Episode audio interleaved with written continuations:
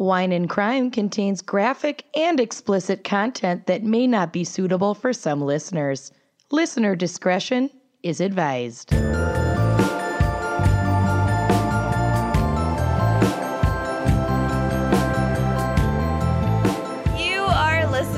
Wine and Crime, the podcast where three friends chug wine, chat true crime, count down from 100. From 20. Don't search it up. Calm down. And unleash their worst Minnesotan accents. You're welcome.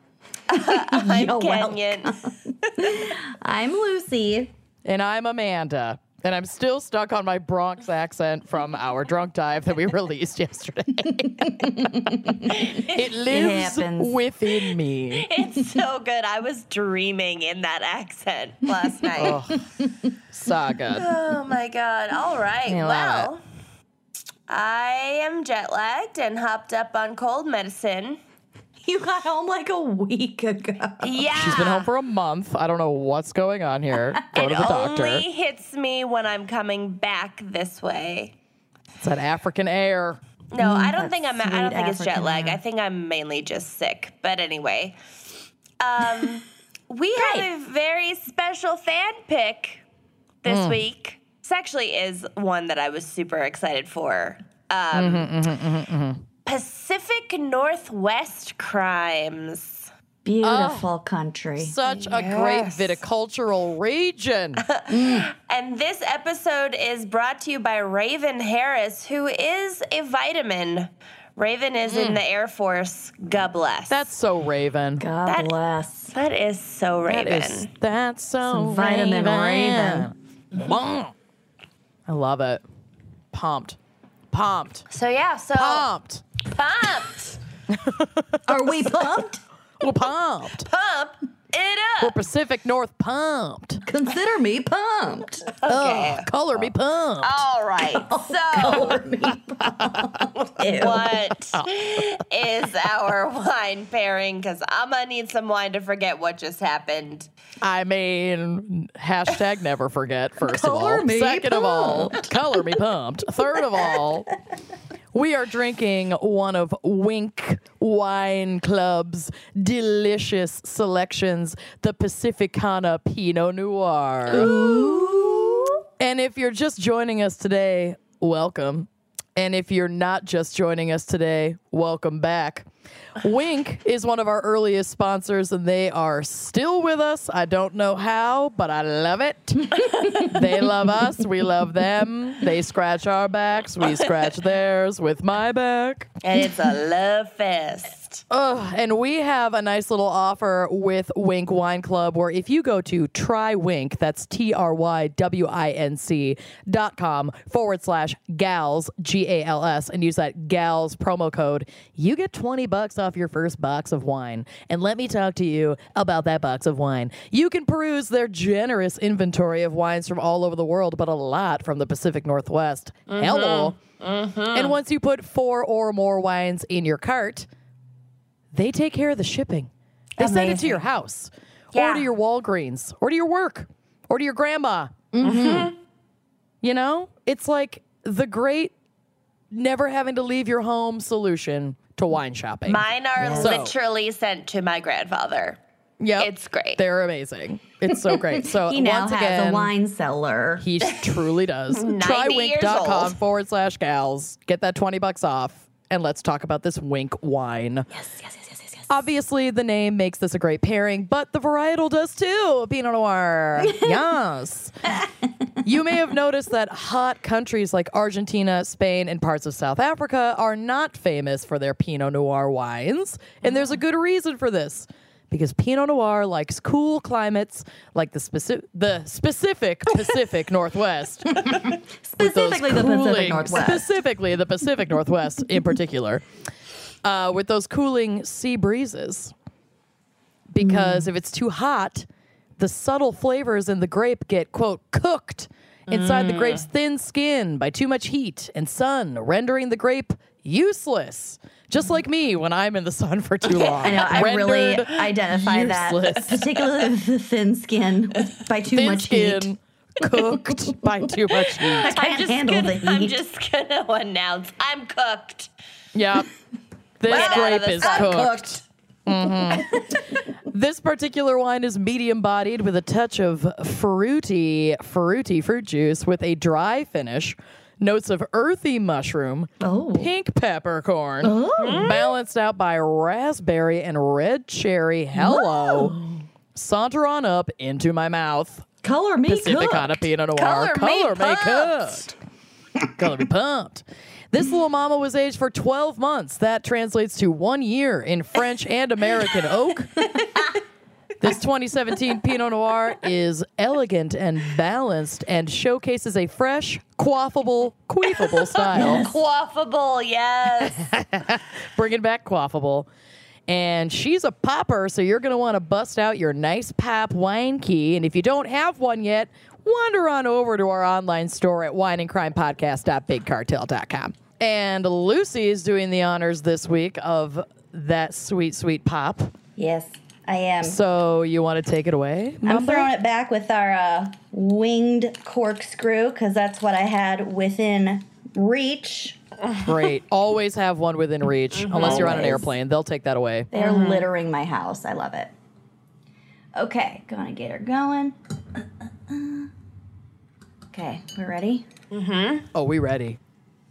I'm pumped! Color me pumped! Pumped for that pop! Pumped for that pop. All right, ready? Yeah. Yep. Here we go, here we go. Oh my God, I have to stand up. Wow. Color me Kenyan. I'm not alone. Okay, putting her between my thighs. We got this. Oh, my God. Crack them like a walnut. Oh, Jesus. What's happening? Are you okay? She's feeling a lot of feelings. I haven't opened wine in a while, which is not like me. Okay. Well, here we go. Oh! Color me pop was guttural. I'm sweating. Quaffable pop. Okay. Quaffable. She smells good. All right. Well, Lucy comes down from that. Yeah. I'm good. I'm all right. You just hear the click. She's pulling the cork off of the... Yes, I am. And it sounds like Edward Scissorhands making topiaries. It's really intense. Trimming the hedges. Just giving people the best haircut of their lives. Oh, I want an Edward Scissorhands haircut. All right.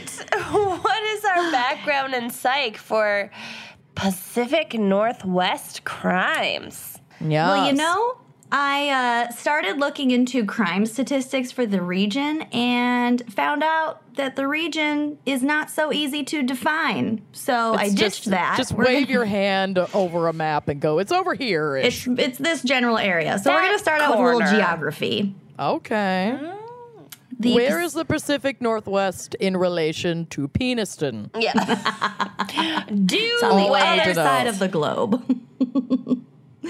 Okay, the Pacific Northwest, the PNW, is a geographic region in western North America with the Pacific Ocean to the west and loosely the Cascade Mountain Range to the east. And that is why this region is sometimes referred to as Cascadia. Oh. Ew. I've never heard that before. It's beautiful. Never heard of the Cascade Mountain Range. Continue. Cascadia to me sounds like a cleaning supply. Yeah.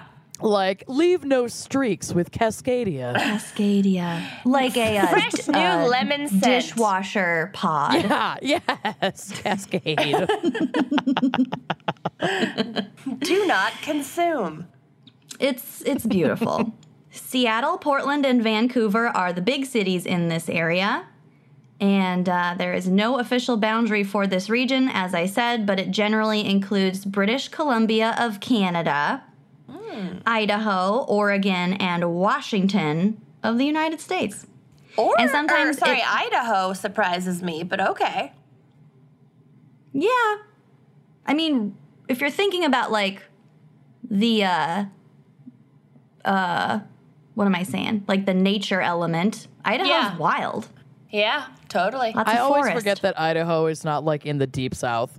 I was like, something feels wrong about how northern Idaho actually is. I like how many people do not know the difference between Idaho, Ohio, and Iowa.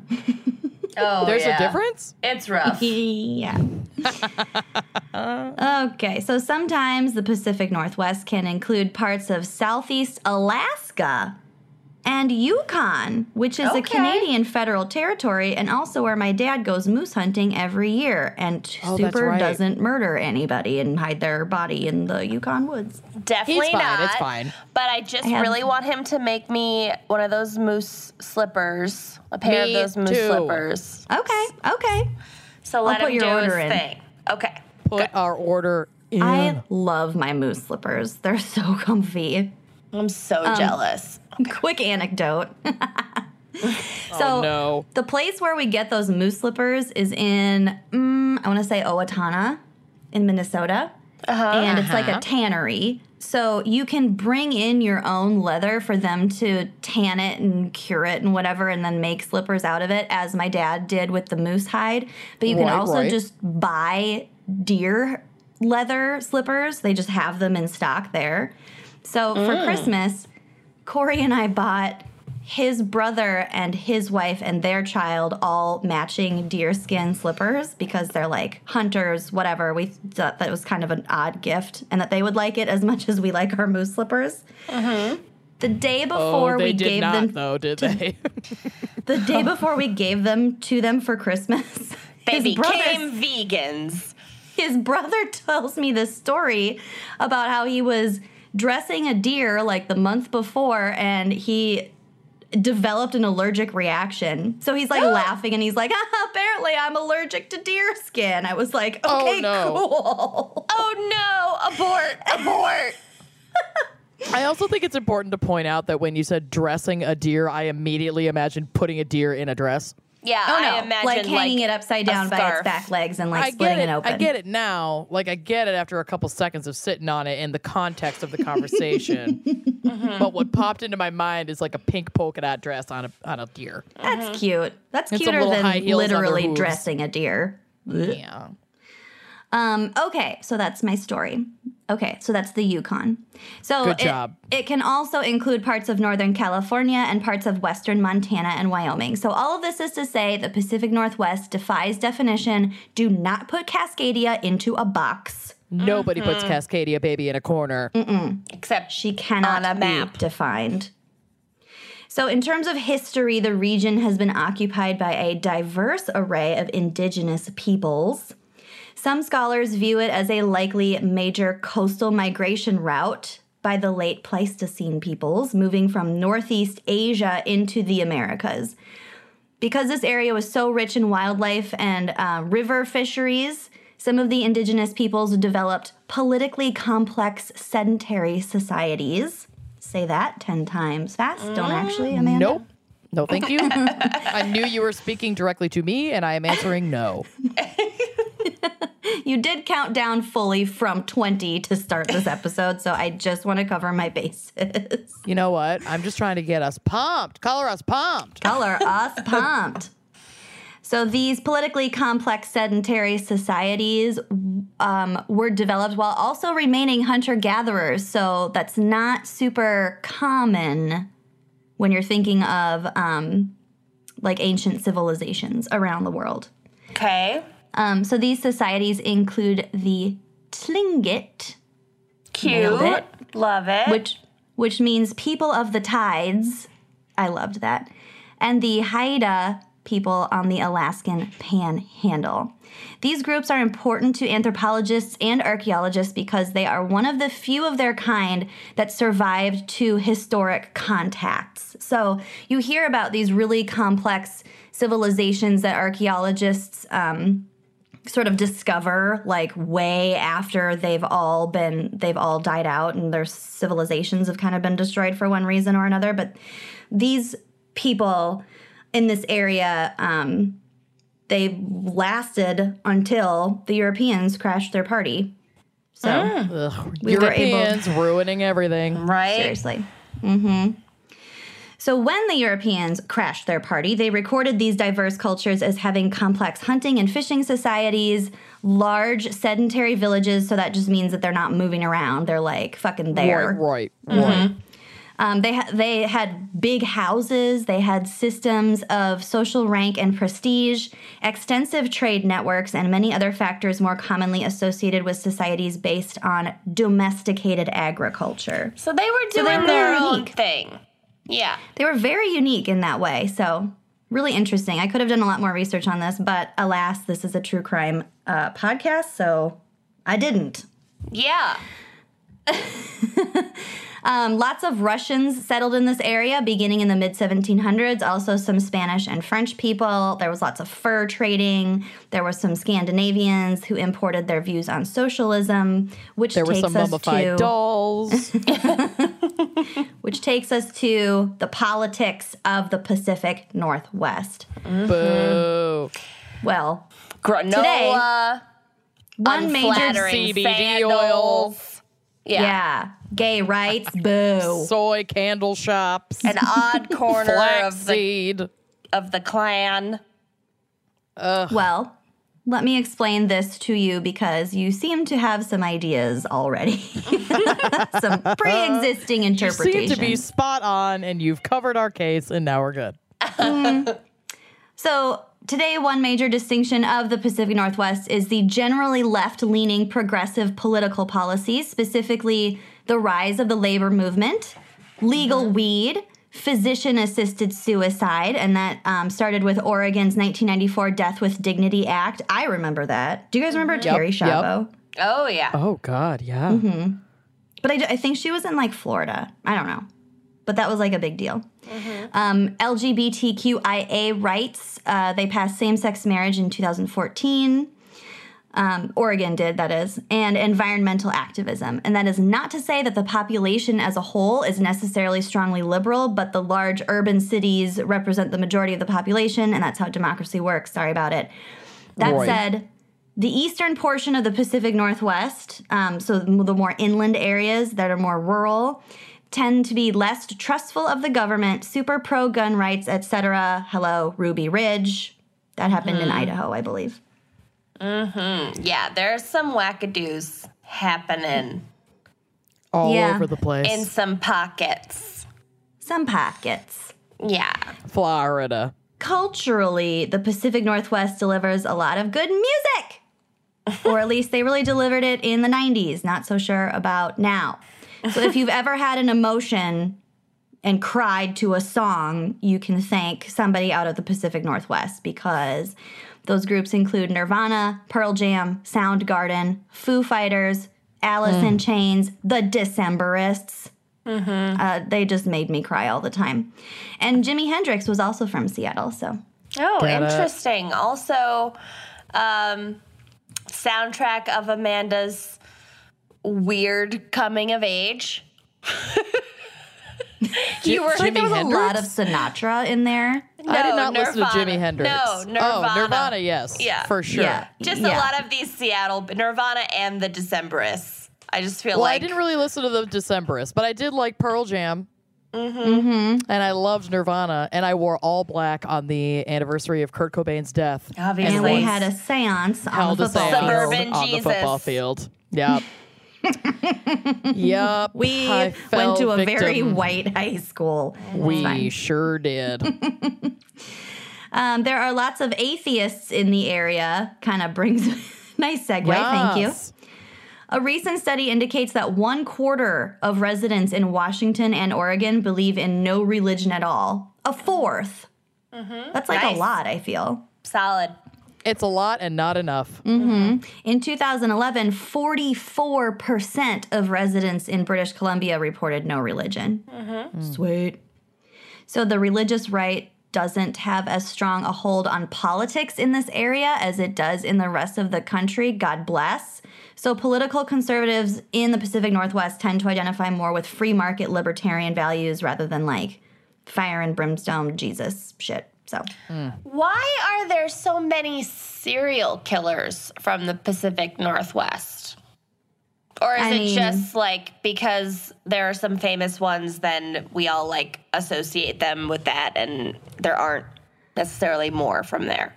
I feel like the Pacific Northwest is just a really large area. So you could say that there are a lot of, you know, serial killers from the Midwest too, which is also true. Mm-hmm. Okay. I think it's just a big area. I started going down the crime in the Pacific Northwest route, and there's no really comparative statistics in that area. So I got no information on that for you. All right. I mean, it probably does have a lot to do with what Lucy was saying about how like fluid the quote-unquote boundaries of that area even are. Mm-hmm. So it does encompass such a large geographic area with like the fluidity of a couple other spots that could be included as Pacific Northwest. Mm-hmm. So you're just casting a wide net at that point. Yeah. I just kind of feel like it's parts of like the geography is just kind of creepy to me. Like I know that some people find large swaths of forested land calming. Huge tracts of land. But I find it like supremely unsettling. You've been watching too much Twilight. Unless you win the HGTV home giveaway, and then you're on board. Yeah, big time. Yeah. I don't think I could live twice a day. I could never live in the anywhere on the West Coast permanently because I am constantly thinking about the that fault line. Why can't I think of what it's called right now? San Andreas. Oh my God, the San Andreas fault line. Mm-hmm. There we go. Mm-hmm. I just said that. Oh, I didn't hear you. No one giving me credit. I didn't hear you. Amanda said nothing. She did not. I did she didn't one. Utter okay. A word. Okay. Well, whatever. The beautiful bean footage will prove that I said it, John, and that I got one geography question Amanda's right. Track. John, you shut your mouth. You shut your mouth right now. If you want to keep a job, you'll silence these women.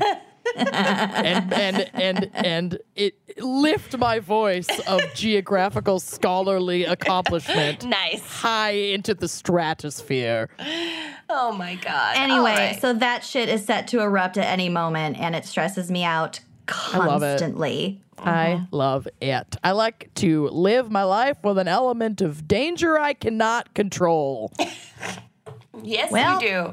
You're alone in that. Nah. Shall we hear? That's why you shart more than the average. The sharting is definitely out of my control. I can't. There's nothing I can do about it. So just embrace it. It's my philosophy. Ruined my transition, and now on that note, let's hear a word from our sponsor. Oh, you were talking? I guess I just couldn't hear you. Just like you guys couldn't hear me when I clearly said San Andreas fault. I'm getting more wine. We're doing great, guys. Talkspace is therapy for how we live today. It's mobile. It's available when you need it, which is so important when it comes to therapy. And equally as important, it is affordable. And no matter what you're going through, you are not alone. You can join more than 1 million people who feel happier with Talkspace.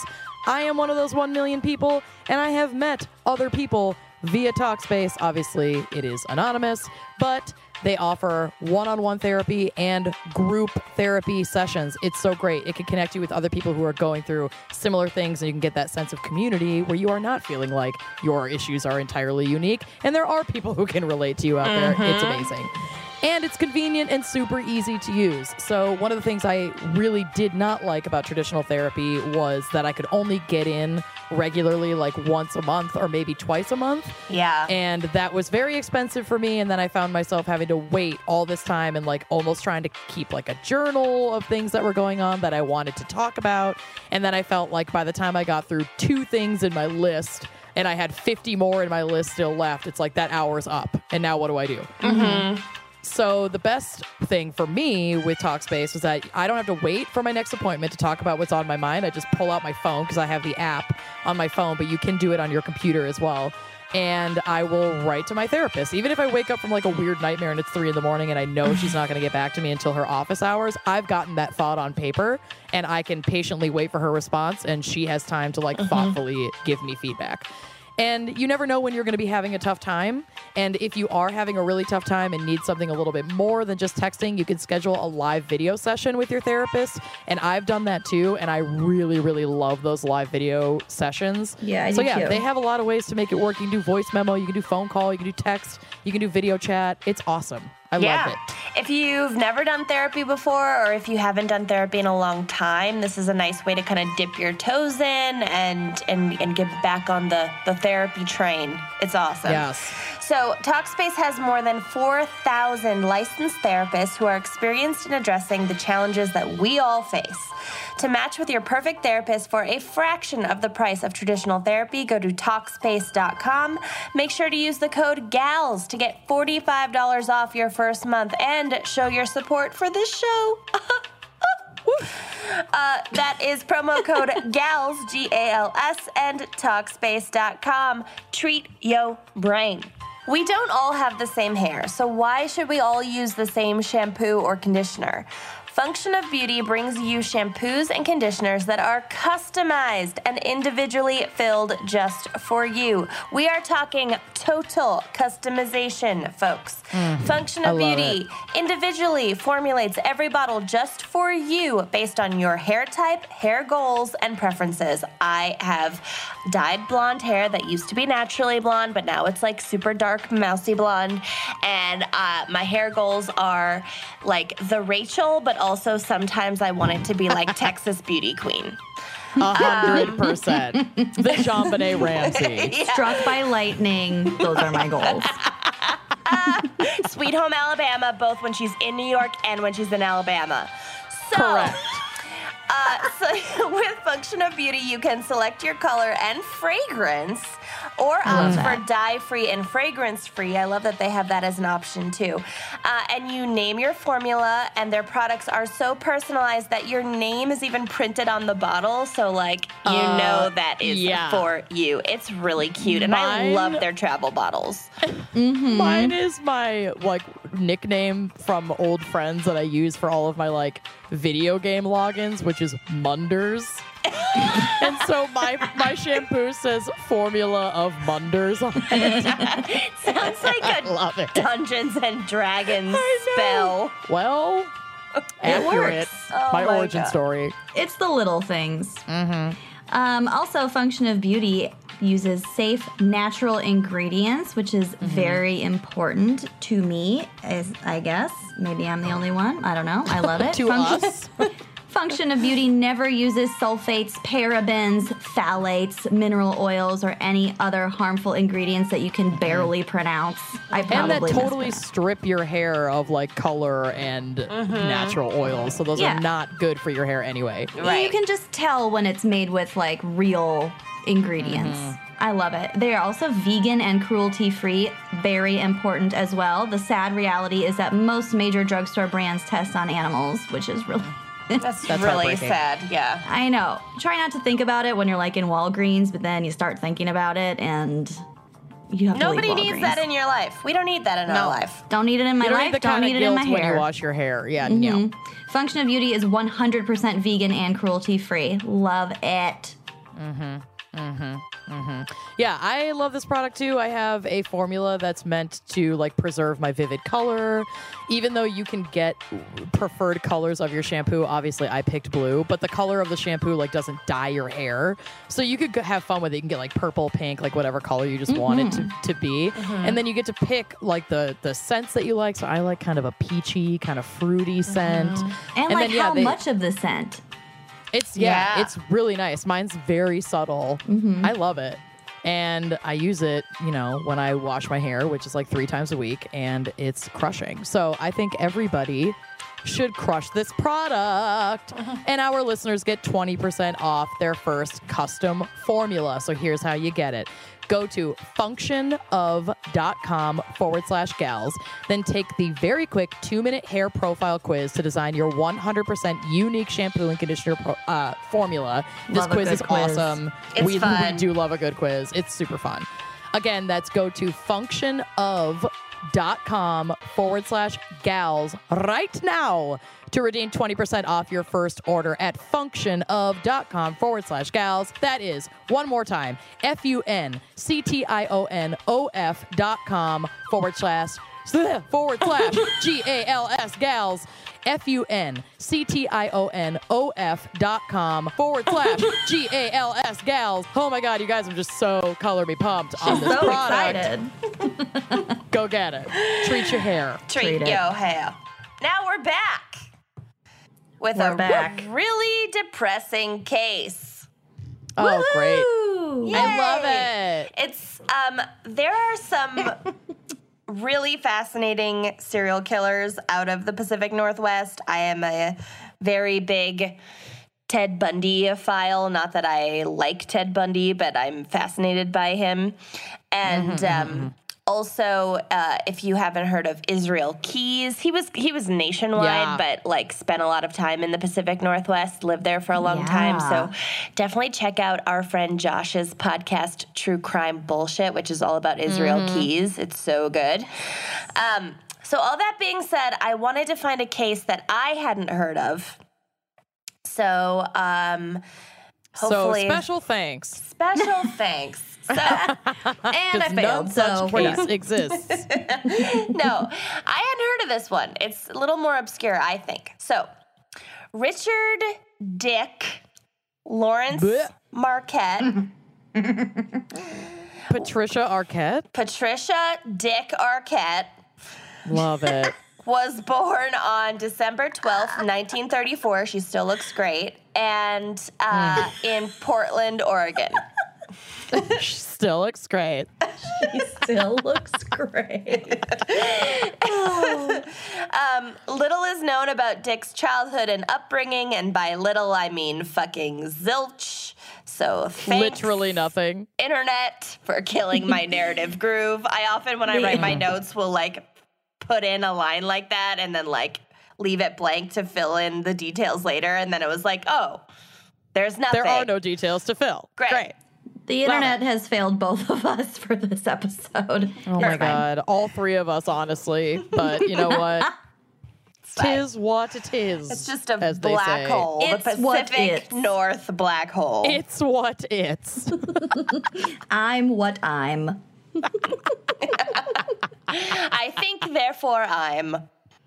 My Chinese student, one of my Chinese students, Michael Jackson, actually, was his English name.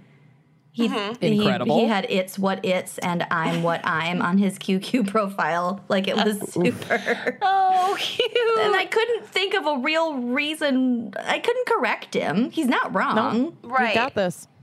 Yep. Oh, Michael Jackson nickname didn't really hold up, but that's okay. Oh, half of our students in China were named Michael Jackson. Yeah. Literally half. Okay.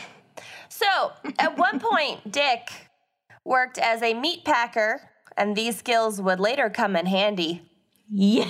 Oh, tell me he could more. Dress a deer. Yeah. And his first run-in with the law came when he was just 21 years old. So in June 1956, he was arrested for rape, but his victim... Oh, great.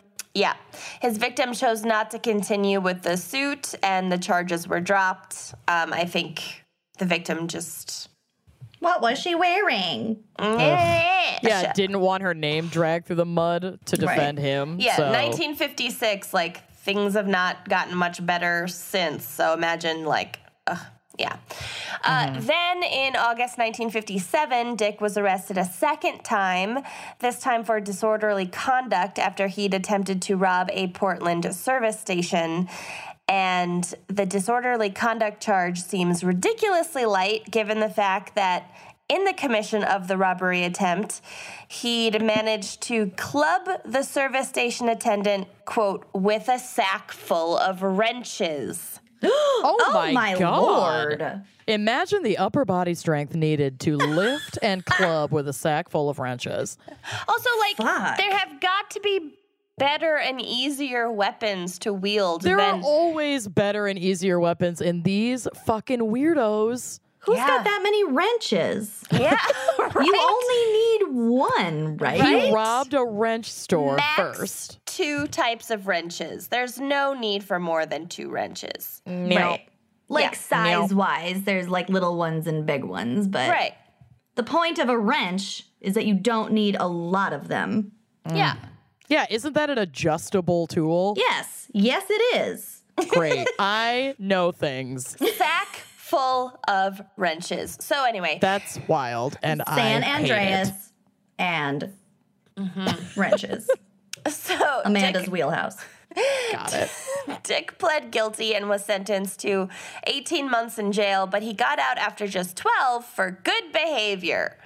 Oh, great. And don't worry, that becomes a recurring theme in this case. Cool. Great. Awesome. I really love recurring releases for good behavior. It's like, yeah, you're good when you're in prison. Right.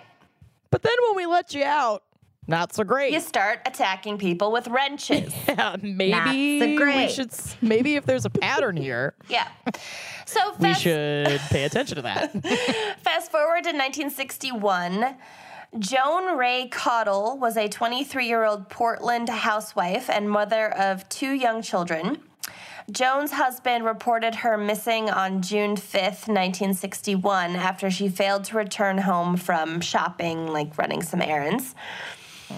Mr. Cottle was an obvious initial suspect in his wife's disappearance because he's the husband. Did it. The husband. Yeah. Always. But not in this case. So he was questioned thoroughly by police. He told the police that he too had been out shopping for the day looking for Father's Day gifts, and that Joan wasn't at home when he got back, and then she never returned and just like seemingly vanished. Oh. And another interesting note is that Joan didn't know how to drive and didn't have access to her own vehicle, so... her mobility. Why did she have a vehicle if she couldn't drive? No, she didn't have a vehicle. So when she went shopping, she like took the bus or... Yeah. Oh, I thought you meant she like didn't have the keys to her own vehicle. No, she just didn't have a vehicle. Like the household had a vehicle, but she didn't drive, so she never used it. So like my grandma. Yeah. My grandma didn't get her license until she was pregnant with her third child. There are some good stories about your grandma and driving. We do not have time, but someday. Special episode. Whole episode, for sure. Oh, that's where I got my skills. Her prowess. So the chances that she just, like, up and left and, like, driven into the sunset. Slim. Yeah, very slim. And I think they checked, like, bus depots and stuff, and she... was not cited, like, leaving town. 3 days after Joan Cottle was reported missing, on June 8th, another Portland housewife frantically phoned police after her dog brought home a human foot in a paper bag. What? Yep. First of all, good boy. Oh. Good boy. You've earned a begging strip. Yes. Oh, my God. Good boy. Yes. Yep. Wow. Second of all, ick. Mm-hmm. Third of all, imagine? Ugh. What you got there, Scout? Drop it. Scout was Zach's family's dog's name. I knew every family has had a dog named Scout, except for me. All right. I've never had a dog. So also, my dog is looking at me like, what do you want me to drop? My mouth is empty. I'm not even doing anything wrong. Go get a foot. Go Callie, find a foot. Callie. Good girl. All right. Oh. The foot clearly belonged to an adolescent or adult woman. The toenails had bright red nail polish. Yes. And the toes were also slightly webbed. Oh. Interesting detail. Yes. That's more disturbing than the dog bringing the foot home. Webbed toes. I'm against it. It's against my religion. The Big Lebowski. Yes. I can get you, Joe, with the nail polish. But now I'm picturing him as a small dog saying that. I can get you a toe. That. Woof. I can fetch you a toe. I can fetch you a toe. Okay. Detectives were immediately dispatched to the horrified dog owner's home, and while they were there investigating the incident, the little rascal, which had bizarrely been left free to roam, once again left the property only to bound home, this time with a new treasure in its mouth. Yes. A human hand. Yes. Stop. He's 2 for 2. Yep. Oh my God, I want this dog. This dog is the greatest detective of all time. Oh my God. He is McGruff, the crime dog, the actual McGruff. He is McGruff. Good boy. Girl. Could be a girl. Yeah, we don't know for sure. That's true. What was the dog's name? Don't know. I wish I knew. I was kind of attributing a gender to it without having any details, so my bad. I did the same. We were progressive on this show. Internalized misogyny strikes again in the world of dogs. Canine misogyny. Internalized misogyny. It was a stretch. We're all victims of it. Investigators conducted a thorough search of the surrounding area and discovered numerous other dismembered body parts scattered across vacant lots throughout southeast Portland. Whoa. Just straight up scattered, like somebody running by, throwing seeds on the ground. Yep. Same webbed person, web-toed person? Yeah, they would later attribute them all to one victim. Was this area remote? Because, like, how is a dog just going back and forth grabbing these parts and nobody has noticed this? Not remote. He or she had positive encouragement, positive reinforcement. No, I understand how the dog did it. I am saying that how have other people, humans, not noticed these pieces on the ground scattered around Portland? Spoiler alert, it's Joan, and she's only been missing for 3 days. Okay. How many pieces? Lots of pieces. Oh, my God. There's no way to know. Lots of pieces. I kind of like that he just lit on a foot first. If there are just chunks of body, like, you get a foot first. Well, that really grabs their attention. Dogs like feet. And that's a toy. That is not just a snack. I'm going to get a dismembered foot toy for Josie, for sure. Oh, she'd love it. Oh, my God. I love it. I got a hat for my cats the other day. It's a watermelon. Oh, God. Yes, your Instagram story was superb. Of Ray just struggling so hard to get that thing off his poor head. He wasn't really mad about it because he started purring immediately after I, like, took it off. But he wasn't, like, in pain or anything. He was just super confused. He's so cute. I love Ray. All right. An autopsy of the found remains revealed that they'd all been completely drained of blood post-mortem. Whoa. Ooh. Ruling out the possibility that they'd simply belonged to a normal buried corpse and then later dug up. So murder was afoot. Oh, God. You're canceled. You are officially canceled. Stupid fucking jokes. Oh my God, you two are meant for each other, and I hate you both. Get it? Get it? Yeah, I never heard of it. I like that one. Okay. Initially, police suspected that the body parts may have been related to a missing persons case of a runaway teen girl in the area. But the girl's aunt denied that her missing niece had ever worn red nail polish or had webbed feet. Or had webbed fucking feet. I think that'd be the that's first something thing. I feel like you would know. Yeah. Red nail polish. Well, no. You feel like people would know, but for his part, Mr. Cottle couldn't recoddle whether his wife's feet were webbed. The fuck?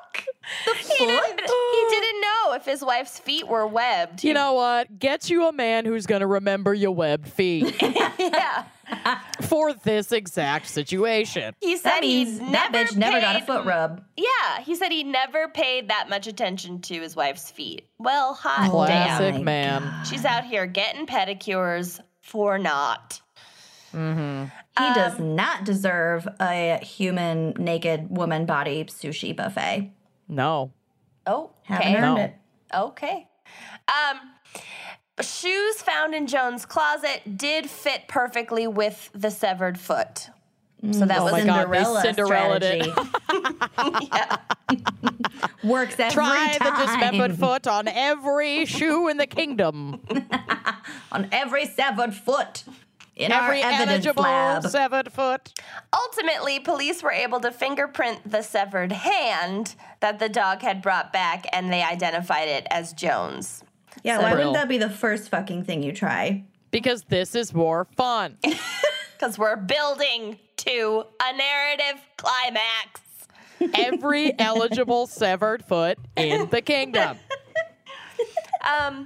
Joan had been suffering from depression lately because, partly because her mother was... Her husband sucks and doesn't notice her feet or any of her efforts to be a sensual woman. That, and she had 2 young children, and her mother had a terminal illness, and so she was not, her mental health was not doing great lately. She was going through it. Mr. Cottle mentioned that it was possible that Joan might have stopped off at a local watering hole for some cheering up, although she wasn't a frequent drinker, according to him, but it sounds like lately she had been stopping off at bars to just kind of earned it. Yeah. I get it. He denied the possibility, however, that his wife could be involved with another man. So then police went looking around to local bars to see if anyone had seen her, and they found a witness, a, quote, local bar fly, who claimed to have been in the bar on the night of June 7th chatting with a man named Dick Marquette. Oh. Yep. Dick. The woman said that the 2 of them were hitting it off when all of a sudden another woman, whom she identified from photos as Joan Cottle, walked in and stole Dickie's attention away from her. A ruh-roh. Police went to Dick's home, which was, quote, a tiny house resembling a shack, but... I kind of feel for him. Thanks a lot, Don Shelby. You piece of shit. Kenyon has some lingering bitterness surrounding the purchase of her childhood home and its subsequent demolishing and rebuilding by Don Shelby. God damn it, Don Shelby. Celebrity Don motherfucking Shelby. But anyway, that's neither here nor there. Yeah, it's what it's, you know? It's what it's. What also, or who also was neither here nor there? Dick Marquette was not in his situation. Because she's both here and there. Oh, that's bad. Oh, mean. No. Oh, she was dismembered. Lucy is a bitch, a massive bitch. I'm still unclear where we draw the line. Just when it comes out of my mouth. You know, it's like porn. It's really hard to, you can't describe it, but you know it when you see it. You know what I mean? Or art. You gotta, it's like art. You need to feel it, and I guess you're just a monster. Okay. Yeah. So. I'm what I'm. So, Dick was not at home in his shack. But on the premises, police found still more cut-up human body parts wrapped in newspaper in the fridge. Great. Whoa. As well as a pair of blood-stained lingerie. By lingerie, they could have just meant, women's undergarments. Underwear. Right. Yeah. That's a liberally used term. Yeah. An arrest warrant for Dick Marquette was issued, and a manhunt ensued. At the time... God, I love a manhunt. Yes. The governor called Joan's murder, quote, the most heinous in Oregon history. Dick would later tell reporters that Joan had recognized him in the bar from elementary school. He claimed that they went to elementary school together. I could not verify this. Should have been easy for an investigator to back that up. Yeah, you'd hope that if that's in print that it's legit. Yeah. Well, this is just what he said. I don't know. He said that they struck up conversation along with another former classmate and continued to bar hop together throughout the night. And then at the end of the night, he said that she agreed to go home with him. But the jury didn't fucking buy this, and I don't fucking buy this. And also the witness didn't say that there was another person with them. I don't know. It's not looking good. Yeah. But he said they'd gotten into an argument after the supposedly consensual sex, and he choked her to death. Great. Okay. Yeah. As you do. Thanks. After an argument. Men are great. Yeah. Men are totally great. If I got choked after every argument... I would have been dead 5 billion times. Yeah. Yeah. It's fucking deal with it, dudes. It's not great. Deal with it. Emotional regulation, fellas. But you know, women are too emotional to be president. Oh, that's right. That's right. But her emails. Right. Quote, afterwards, I knew what I had done and I panicked. So he's claiming that the only reason he dismembered the body was because he panicked and needed a way to dispose of it. Okay. Oh, like a Robert Durst-style defense. Okay. Correct.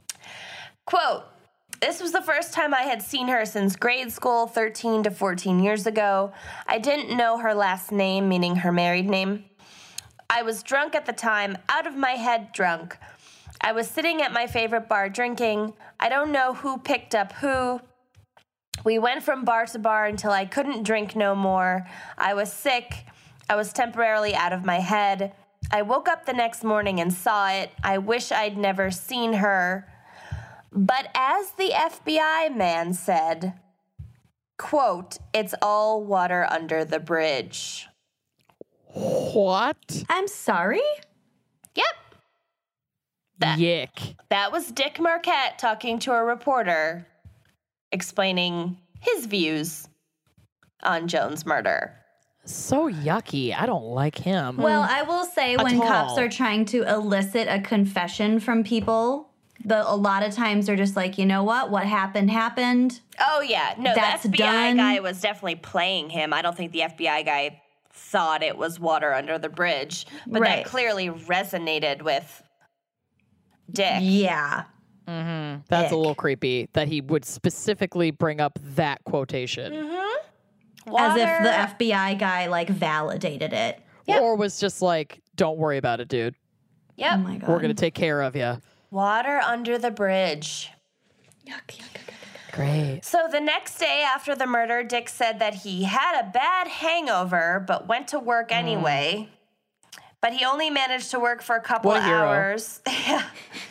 Unlike a true marker of adulthood. Unlike me, who once on the very first day of an internship was so hungover that I showered, got dressed, made it onto the metro, made it halfway to my internship, had to get off the metro, puked in a public trash can, went back to my apartment, texted the internship and was like, I'm sorry, I've got a terrible migraine. Is there any way I could start tomorrow? Oh, my God. And they're like, no, bye. Yeah. And that was the last job Kenyon ever held. It was an unpaid internship, so I don't give a fucking crap. Okay. Nailing it. So, it was unpaid. Who gives a shit? Right. Oh, wait. It was at the UN. It was at the UN, but it's fine. Oh, my God. Oh, my God. Oh, my God. Who gives a shit? It's just the fucking UN. What do they know? Whatever. What do they even do? Fuck them. Okay, so after going to work for a couple hours, Dick was like, you know what? This probably isn't great. I should probably get out of town. So he makes a run for it. He takes a bus from Portland to Los Angeles, then another to San Diego, and then another across the border to Tijuana. He spends a week hiding out in Mexico, but then he randomly chooses to come back to the U.S. He, made it to Mexico. the fuck, Dick? Yeah. Jesus. And then he gives his real name to U.S. border agents and kind of expects to be arrested at that time. But, weirdo, all right. But they didn't catch it because it's 1961. Mm-hmm. And they didn't have, like, one massive database, I'm guessing. And this is before Al Gore invented the internet as we know it today. Correct. Thank you. A series of tubes. Thank you, Mr. Gore. You're welcome. So they didn't arrest him, and he was able to hitchhike north to Santa Maria, California. And then he was later found there working, repairing furniture for a local thrift store. So watch out. Oh, my God. Goals. At local thrift stores. Police managed to track him down with help from the public. So he had made it onto the FBI's 10 most wanted list, but actually the FBI just temporarily expanded the list to 11 names, which is the first time it had ever done that. Wow. And then because they updated the list, a bulletin was sent out around the country.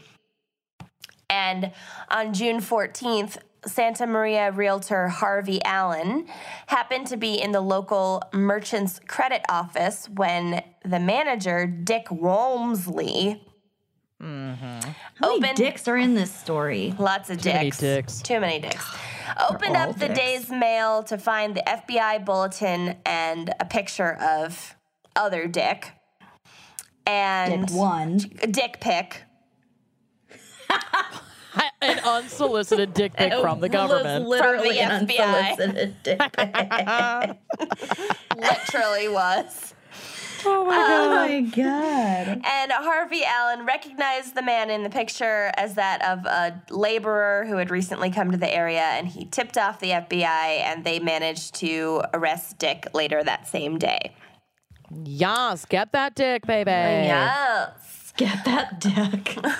So, by some accounts, Dick appeared, quote, relieved to be arrested. So people. Well, it did seem like he was coming back to the States with the intention to be discovered. Right. Yeah. Yeah. Yeah. He didn't like life on the lam, it seems. Mm-hmm. So at trial, his defense tried to plead insanity, but in the end, he was found guilty of first-degree murder and also of rape, I'm pretty sure. Because they did not buy the whole consensual sex thing. He'd also been accused of rape once before, so, like... Yeah, he's a rapist. Right. The jury still recommended leniency. Don't know why. Maybe just... Man. Because he's white. White man. Yeah, riddled we that do for know ya. Why. Yeah. Yeah. So they failed to give him a death sentence. They just gave him a life sentence. But wait, there's more. Of course there is. Dick, who was cited as a model prisoner, was paroled in 1973. Oh, my God. Fuck. From the Oregon State Penitentiary after serving just 12 years of his so-called life sentence. Hate it so much. He murdered a mom of two and... scattered her body parts around Portland. I cannot. He was granted parole, even though one psychiatrist warned that he would kill again. Great. But the parole board ignored this ominous warning and instead took heed of a conflicting psychiatric report claiming that he could be rehabilitated and, quote, did not pose a substantial parole risk. I mean, obviously you never want anyone to die, but for those...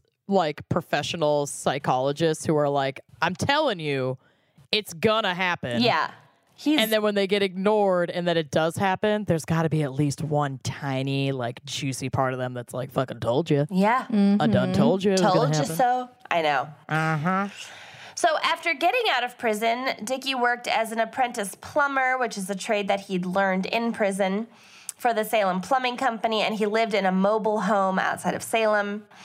Just 2 years later, while he was still on parole, in April 1975, model prisoner Dick Marquette was once again at odds with the law. Again, for the murder and dismemberment of a woman. The fuck? again? I mean, I guess if he got away with it once, essentially. Yeah. Fucking Christ. Another slap on the hand should do it. Mm-hmm. Oh, my God. A fisherman discovered the mutilated remains of 35-year-old. I've also seen some reports say 37-year-old. Betty Lucille Wilson of Scio, Oregon. Scio. Mayo. Whatever. Floating it's in... What it's. I love Pio. Floating in a slough near the Browns Island landfill. Oh, Jesus. Yuck. No. Not a nice resting place. Yeah. No. No one's resting peacefully there. No. Mommy, no likey. Mm-mm. Mommy, no likey. Yeah, it's bad. The corpse had been bled dry, savagely mutilated, and dismembered before being dumped with only a minimal effort at concealment. Like, sounding roll familiar. Yeah, he doesn't even, bury them. He's just done with them. He just scatters them. Yeah, he's just that fucking lazy. I cannot. I hate him so much. I'm so mad. And that egotistical. That's what I was going to say. Mm-hmm. It just sounds like he's like, man, well, fuck it. Who cares? Yeah. So this is really sad, you guys. Betty Wilson had endured a hard life of poverty and violence. She became a mother at 16 and went on to have 11 children. Yikes. Poor woman. Can you imagine 4 years from now having 11 children?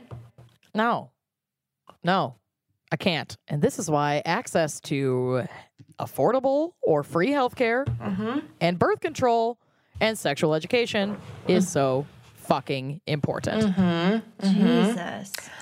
She was living in North Carolina with an abusive husband in an abandoned school bus at the edge of a city dump. Oh, my Lord.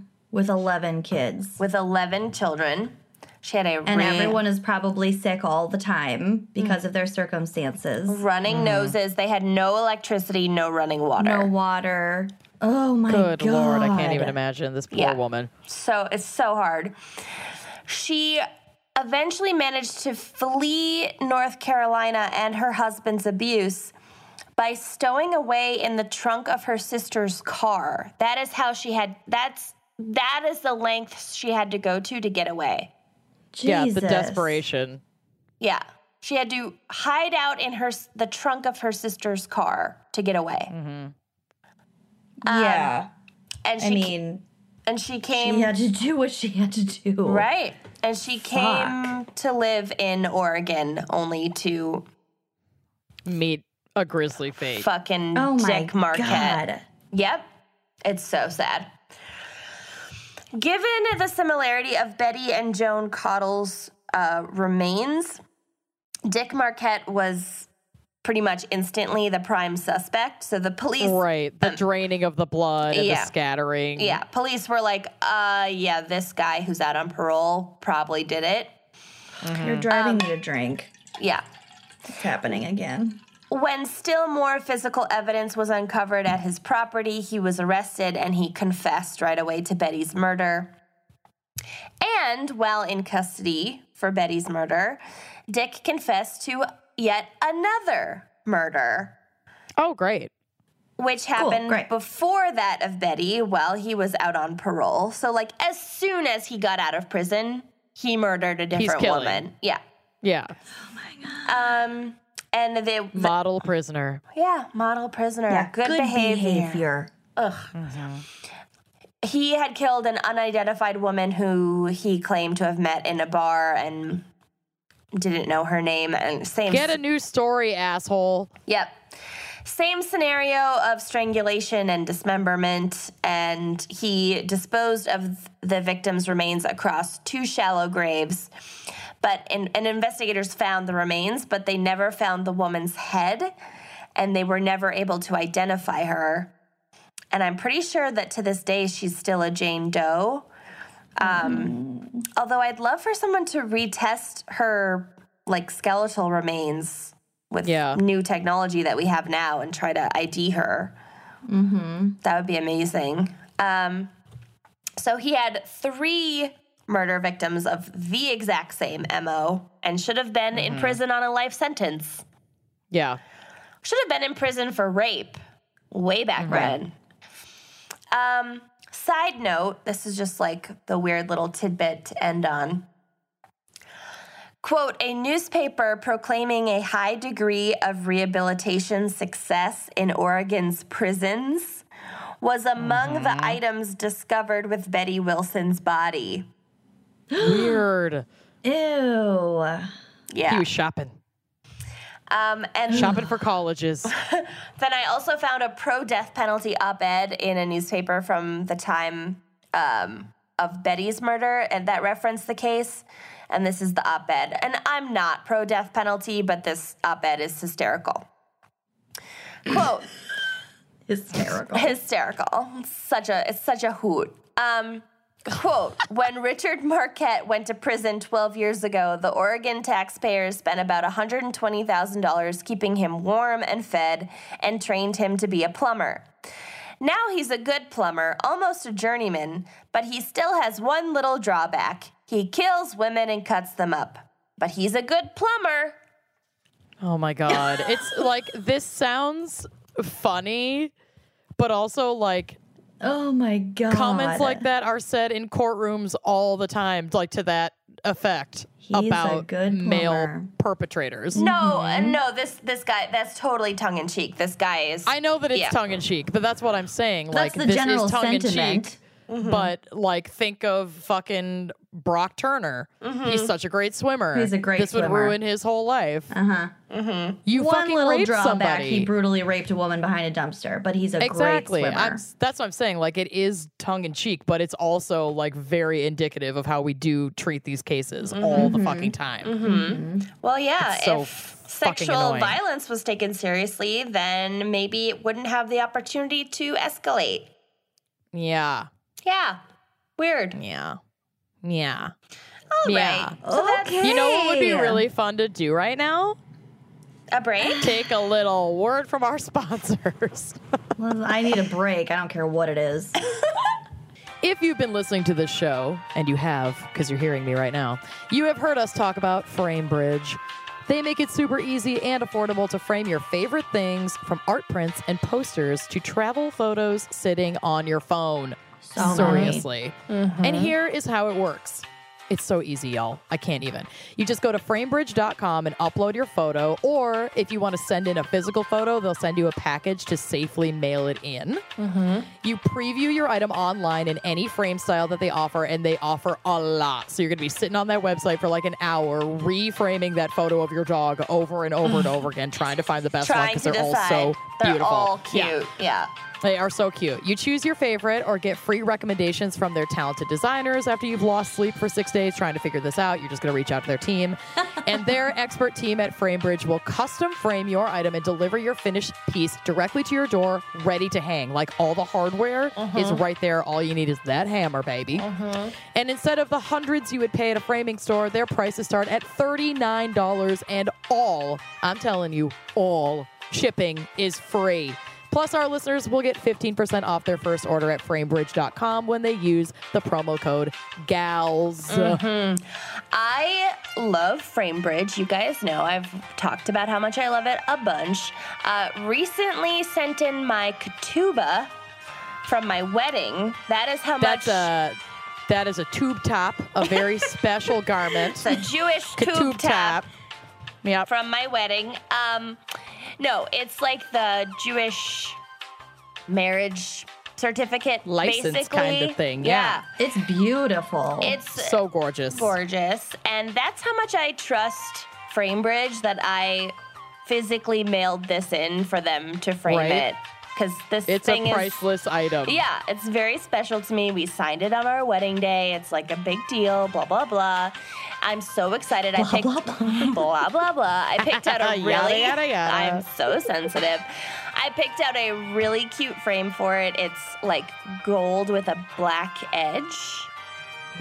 Pretty. It's cool. Nice. Yeah, and matting. And it was literally half the price of a traditional framing situation. Yeah. Like, it's amazing. FrameBridge gets it. Yeah. I love FrameBridge. That's so true. I got something framed at a local frame shop, and while the experience was, you know, lovely, but it was literally twice as much as what I got from FrameBridge. So there's that. So you can get started today, frame your photos, or send the perfect gift for weddings, birthdays, and special events. Go to framebridge.com and use that promo code GALS, and you will save an additional 15% off of your first order. So again, that is framebridge.com, FrameBridge.com with the promo code GALS. That's GALS. That gives you 15% off your first order. Framebridge.com. Use that promo code GALS. Treat your walls. Treat them. Treat them. HelloFresh is a meal kit delivery service that shops, plans, and delivers step-by-step recipes and pre-measured ingredients so you can just cook, eat, and enjoy. And let me tell you, these are home-cooked meals that are made simple for you, for those of us who aren't super adept at cooking at home. Not good at it, y'all. Not good. Getting better, though. Getting better.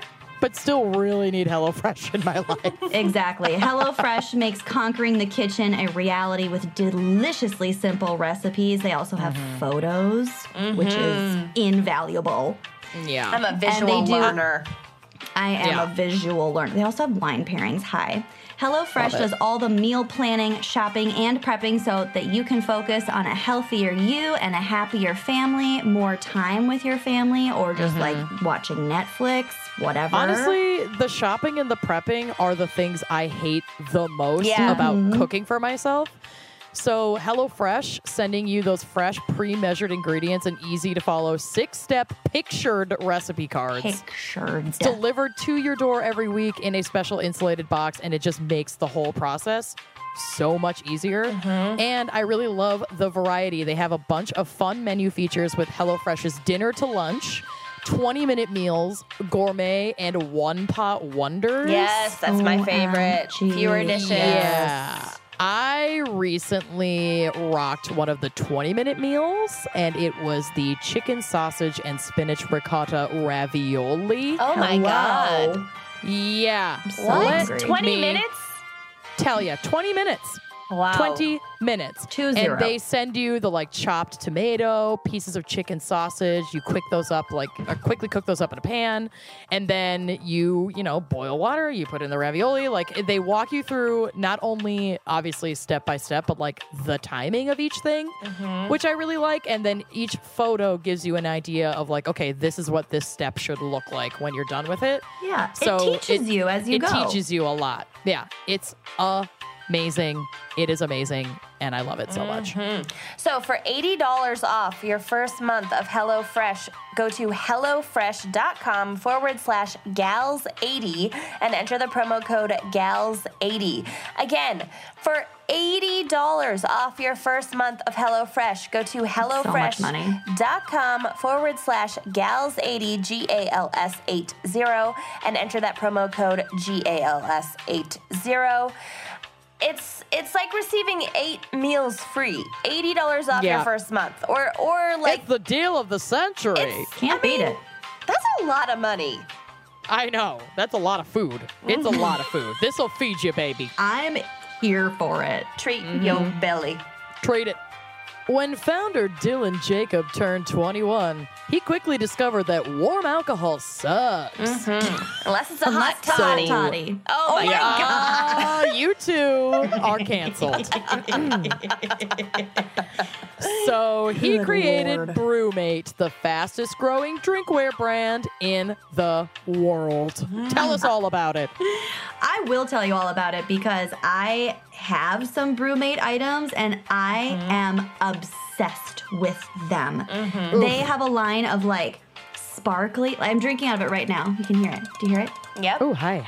They keep my wine cold. They're incredible. They're beautiful. They're sparkly. They come in like pretty mermaid colors. I can't. I get so many. I've only had them for a couple of weeks. I have gotten a lot of compliments from people who come to my house because I'm constantly drinking out of them.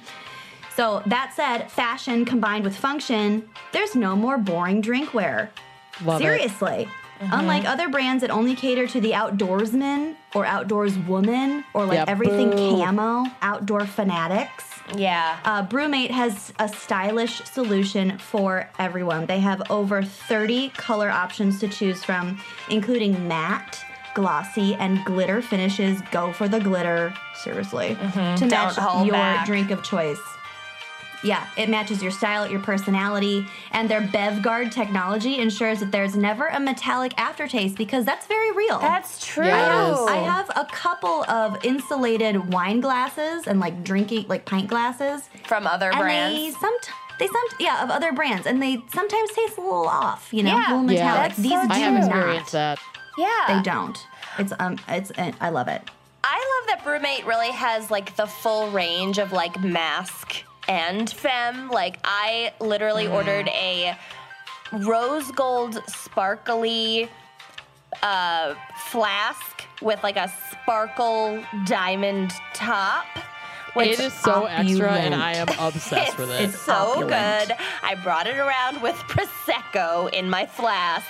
Because that is me, to a housewarming party recently. It was great. You're so extra. But then I also ordered for Zach, I got like a very cool like matte green coffee tumbler, and then which like is supposed to be for beer or whatever.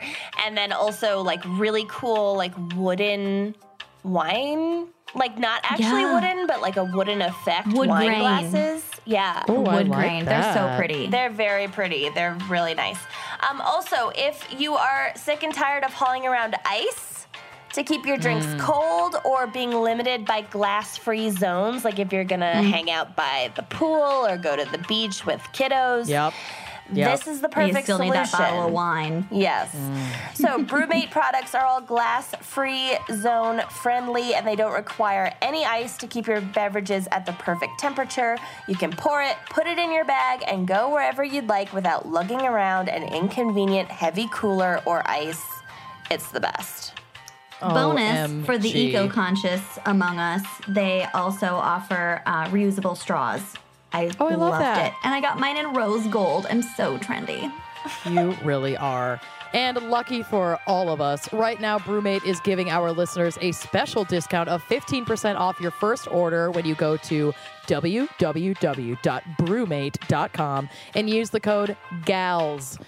Again, that's 15% off when you use our code GALS at brewmate.com. Do not let summer heat ruin your drink. Go to brewmate.com and beat the heat this summer. Get 15% off your first order by using our code GALS at brewmate.com, which is BRUMATE.com.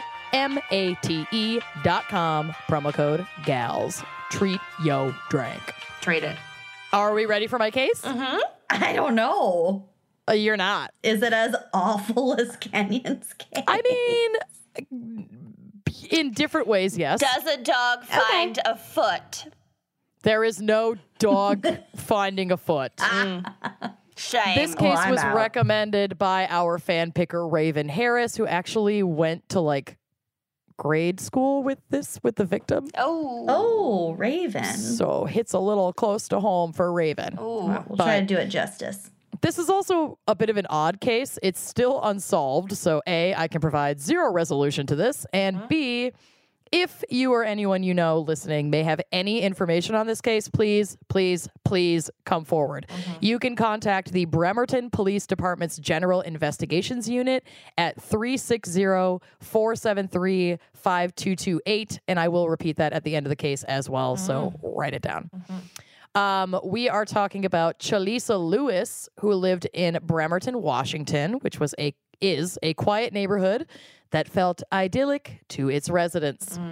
She was 14 years old and loved some hardcore 14-year-old pastimes, like lamenting in her diary, writing poetry. Good girl. Yes. Collecting porcelain dolls and stamps. Looking at you, Kenyon? Okay. I didn't have that many dolls. But you had a lot of stamps. A lot of worthless stamps.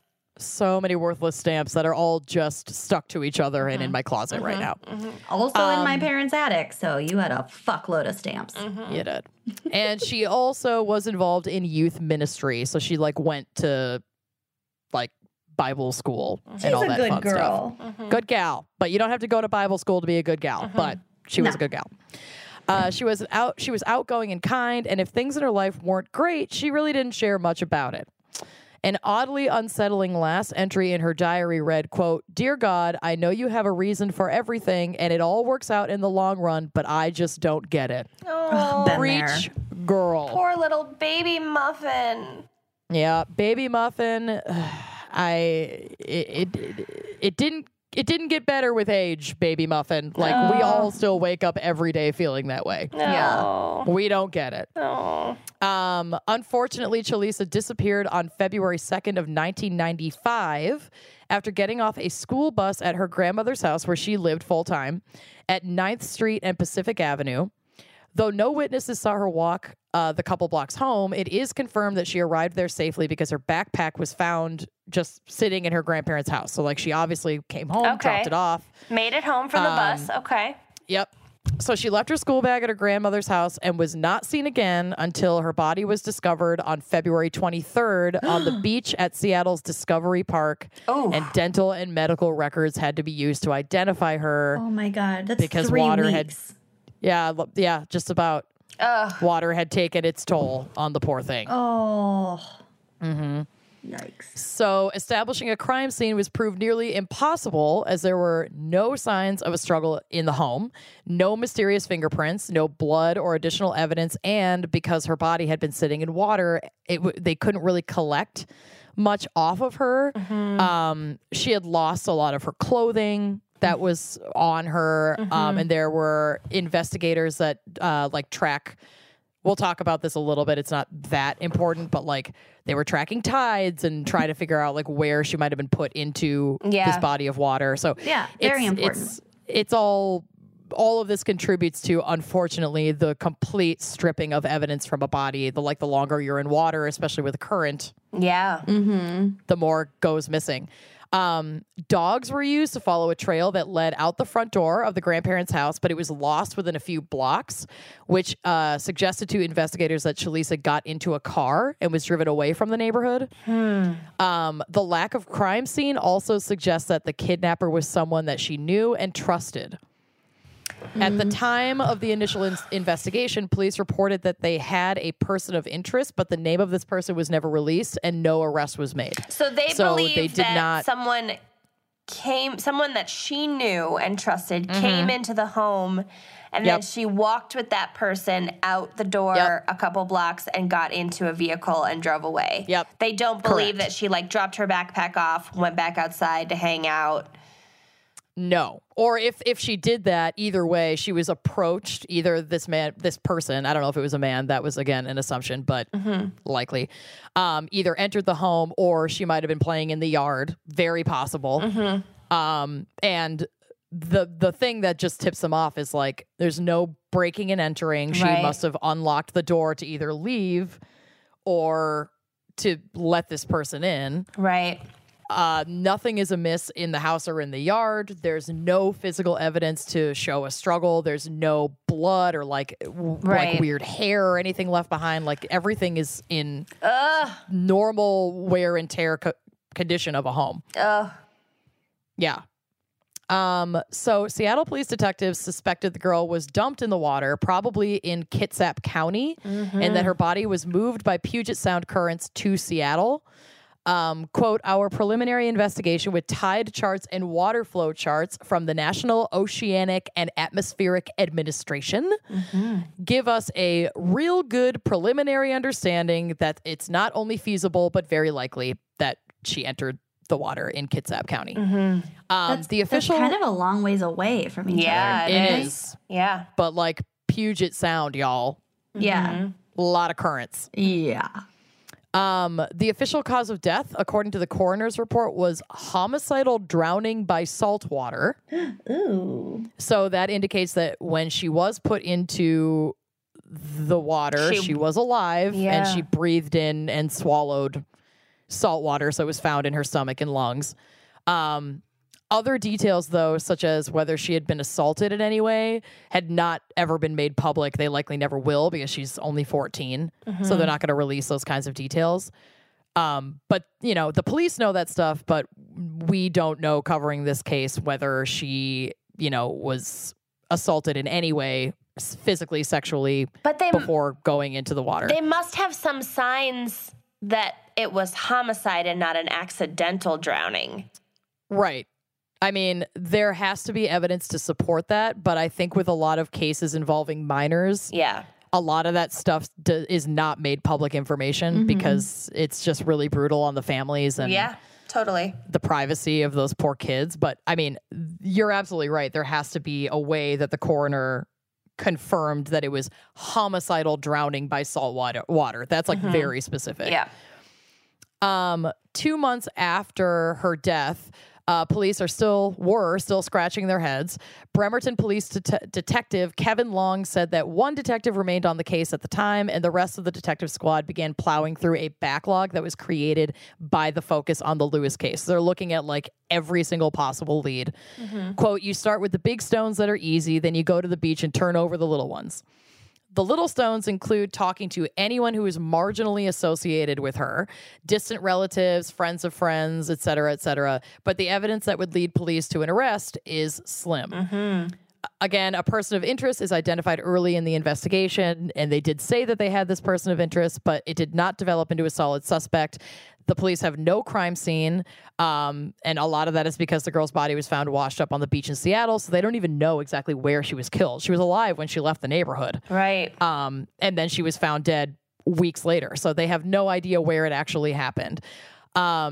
They have used polygraph technology, forensic technology, other experts, outside experts, people from the FBI, other agencies. Like, no one can turn up anything about this. Damn. But here's where I speculate wildly. Okay.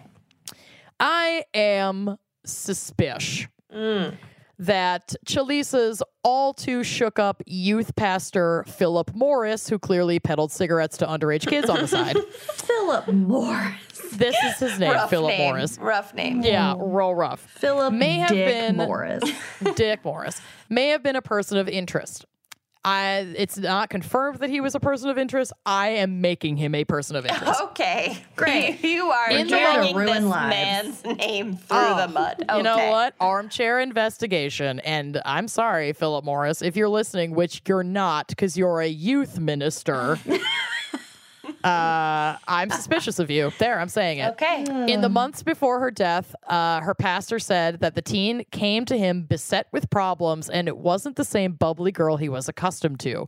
All of these different publications were talking about how, quote unquote, incredibly close these two were. I don't like it. He was adamant that he not reveal what these alleged problems she was beset with were. Pastor Morris explained the bond he held with Lewis. He said it was only 3 months before her death that Lewis confided in him. He said, like earlier before, she wasn't the bubbly girl he was accustomed to, but rather a girl with grave spiritual questions. Quote, "She began to see life from a different perspective," God forbid, she's 14. I know. He also gave the eulogy at her funeral. Like, that's how close they were, I guess.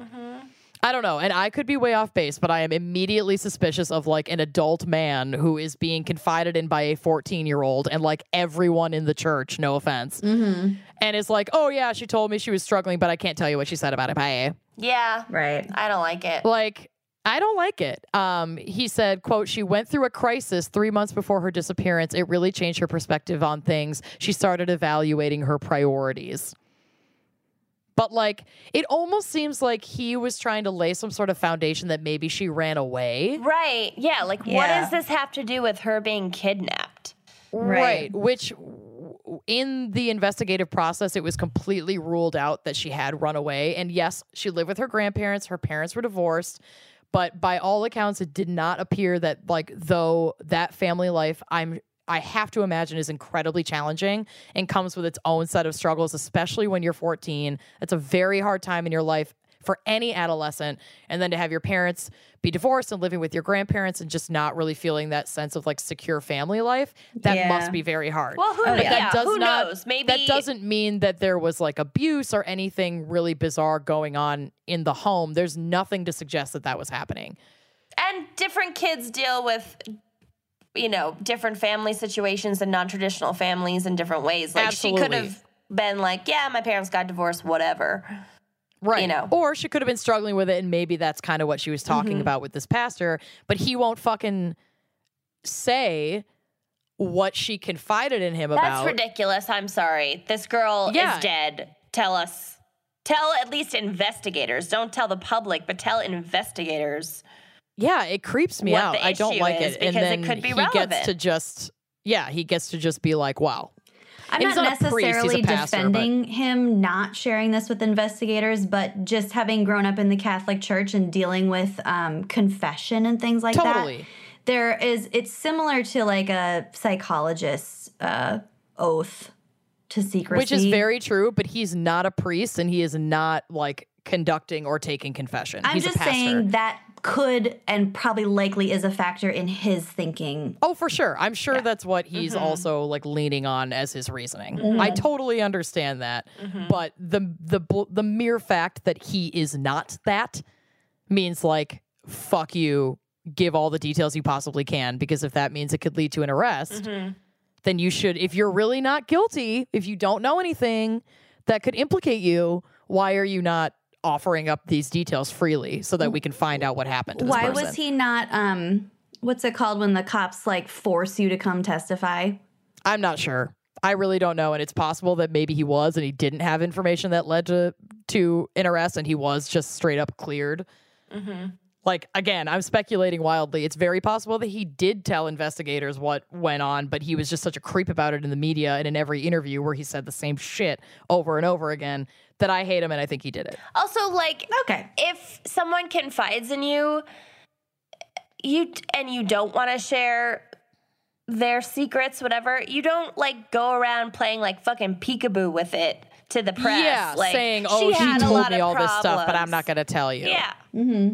There's just something gross and unsettling about how he's handled this that leaves a yicky taste in my mouth. Mm-hmm. So Chalisa's faith strengthened during that crisis, said Pastor Morris. And she also confided problems that she was having at home, which, again, he said he didn't want to discuss. Chalisa lived with both her mother and her grandmother, and for about 6 months before she was killed, she was living with her grandmother, and her mother was traveling pretty consistently. Several of her friends at church sometimes ask Morris about the slaying, and his response is so weird. Like, maybe this article was just written in a really weird way, because I read, like, 10 different ones. Mm-hmm. But the immediate quote from Morris is, quote, well, every time her song Friends is played, they always say, that's Chalisa's song. And every time they play Chalisa's song, they still get very teary-eyed. Who's they? What the fuck? Like the kids at church. Yeah, but her friends at church. He just communicates so bizarrely. Yeah. He creeps me out. Morris has faith that Chalisa has gone to a better place, which is the thing I hate like the most in the entire world. But whether her killer will be caught is another matter. Okay. And then he says, quote, think of that guy. You've got to have a pretty cold heart to do that. Someone has done this thing for whatever reasons we don't know. They are virtually able to do this again. That's a frightening concept. Oh, my God. He communicates so strangely.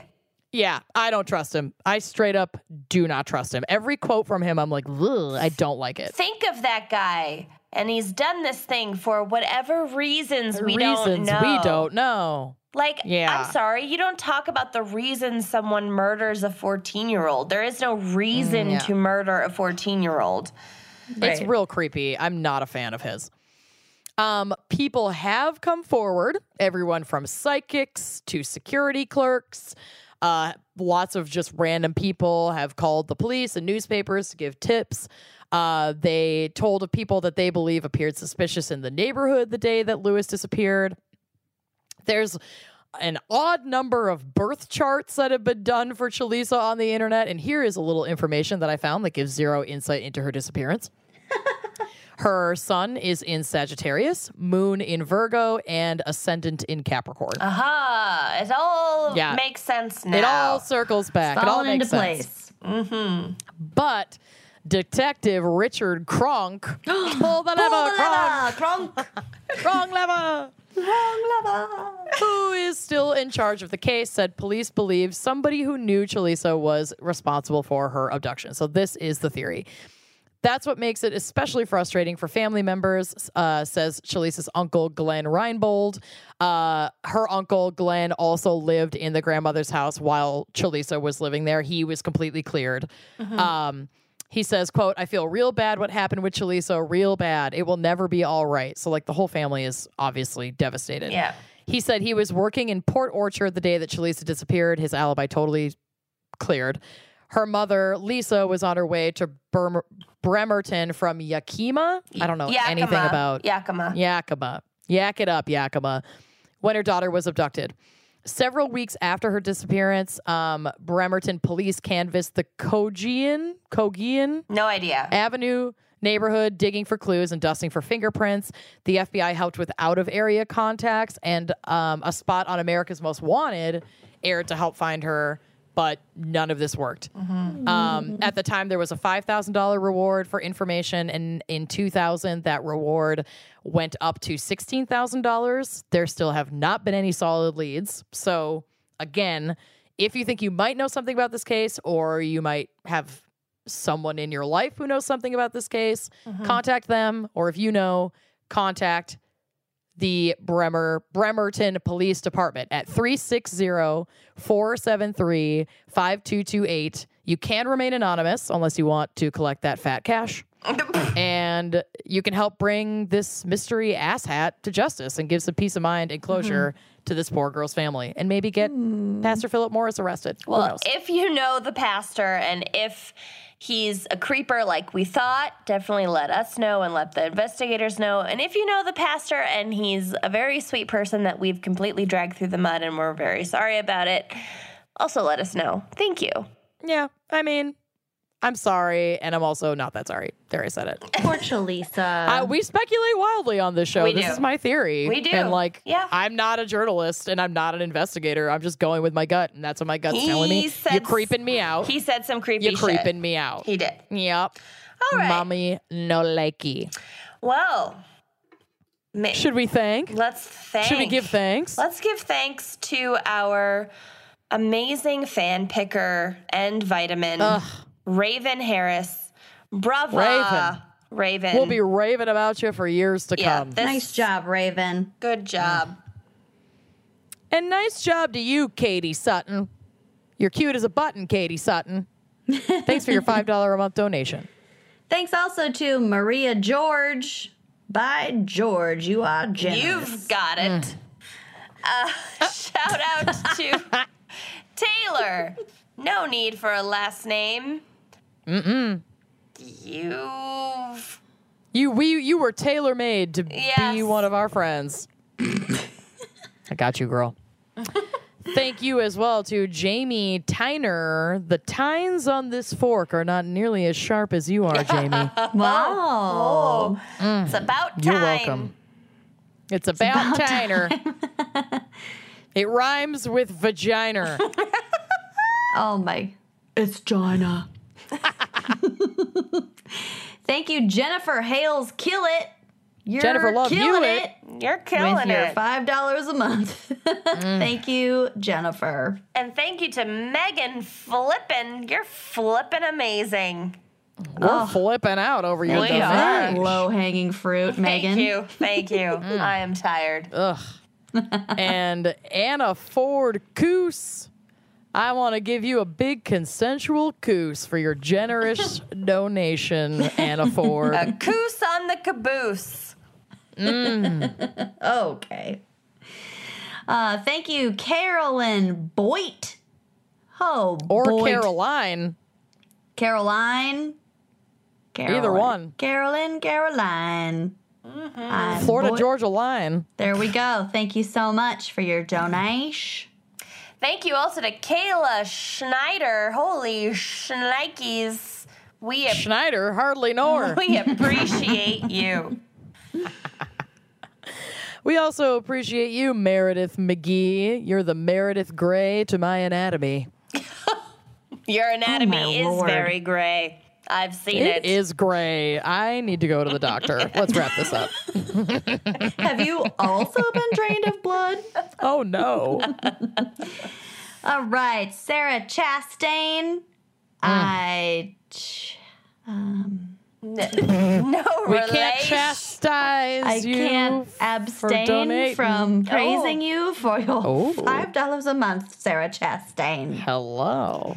And shout out to Samantha Marcantonio.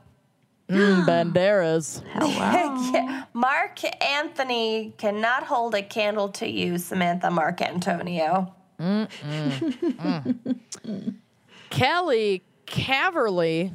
You are cavalier and cave-like and don't have any cavities. Thank you for your donation. You floss every day. Yeah. I can tell from here. All right. Thank you, Nikki Mustafa. Got it. Color me grateful. Ooh. Mustafa. Nicki Minaj. Love it. Cotty. Thank you so much. Cotty. And shout out to Melly. Ooh. You ain't smelly. Melly.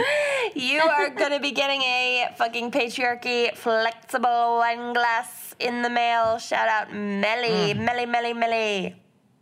You know who else is getting a fucking patriarchy flexible wine glass in the mail is Molly Fanny. You bet your sweet Fanny you're getting one of them wine glasses in the mail. Fanny means vagina in British English. That is interesting. Mm-hmm. It means butt here. I know. It sure do. But it means the Brits are a dirty lot. Mm-hmm. They flipped. They did a 180. Mm-hmm. They just went north a little bit. Well, north of Peniston. Right. North of Peniston. Carrie Wirtz could have done Wirtz with your $10 a month. Thank you so much for your donation. Nice. Proud of you. And Alexandra Riley, you rile us up with your $10 a month. Thank you, Alexandra. Okay, here we go. Ashley Thompson. I was trying to think of how to make Ashley Thompson into something as... Ashley, come on. Ashley Thompson. Ashley Thompson. How do I knew her. Thompson, hardly know her. God, I'm so grateful for you, and I'm so sorry that your name is giving me nothing right now. You should be except for endless love for you. You should be ashamed. Ashamed. There, Lucy took it for me. Good work. Shame. Okay. Shame. Thank you, McKenna Werner. You were in our hearts with your $10 a month, McKenna. Thank you. Thank you so much. And thank you to Jessica. We're saying Jessica. Jessica's like Cher. Jessica doesn't need a last name. Yeah. We are saying Jessica to you, Jessica. Thank you so much. Kenyon's done. I am so checked out. We're getting close.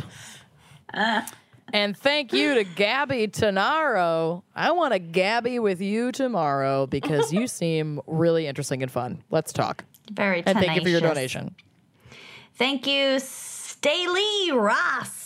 Hello. Ooh. What a cool name. Stay a while, Staley. Thank you so much for your $10. Stay and lean into it. And Celeste is kicking off our Trash Queen category. Kenyon's getting all the last nameless folks. Yeah. These like cool Chers and Madonnas that are out there. And last nameless. Celeste, you're going to be getting some dusty trash from Lucy's house, and she's got extra dust. She's got some good shit. Let me tell you, celestial dust. We are but stuff. Jackie Thomas, you're also going to get jacked up with some tome ass trash. It's supposed to sound like hot ass, but I didn't try that hard. But you got this. It's coming. I do, in fact, have some Tom-ass trash. Emma Jordan, I'm gonna send you some trash as well. Got it. Thank you so much. And shout out to Angie and Marta Wells, who gave $10 once off. They said, go all out with the puns, but unfortunately, my brain has gone all out with nuns. Angie and Marta, ask and you shall receive. It was not very smarta of us to include you at the end. This wasn't executed very well. Kenyon is angirated by I am feeling lack of puns. Anxious. Like anxious. We get it. Okay. Wells. We're moving on now. We're moving on. To Sarah Duncan of the Salacious History Podcast. Thank you for your $25 once-off donation. And you should know that history is a lot dirtier than you think. Oh. Salacious History explores moments in history that were shaped by sex, romance, and people who were generally down to clown. Oh, okay, I am here for the Salacious History Podcast. Loving it. Yep. Last but not least, we got Erica Shermer.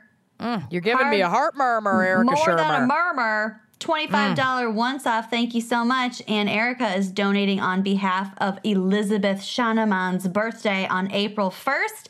That is the day that we are recording this. So it's going to be literally today. Happy birthday. A few days late when this airs. But thank you for your donation. Also, happy birthday to Elizabeth Shanaman. A few days late. Erica says she's a real queen. Ding dong.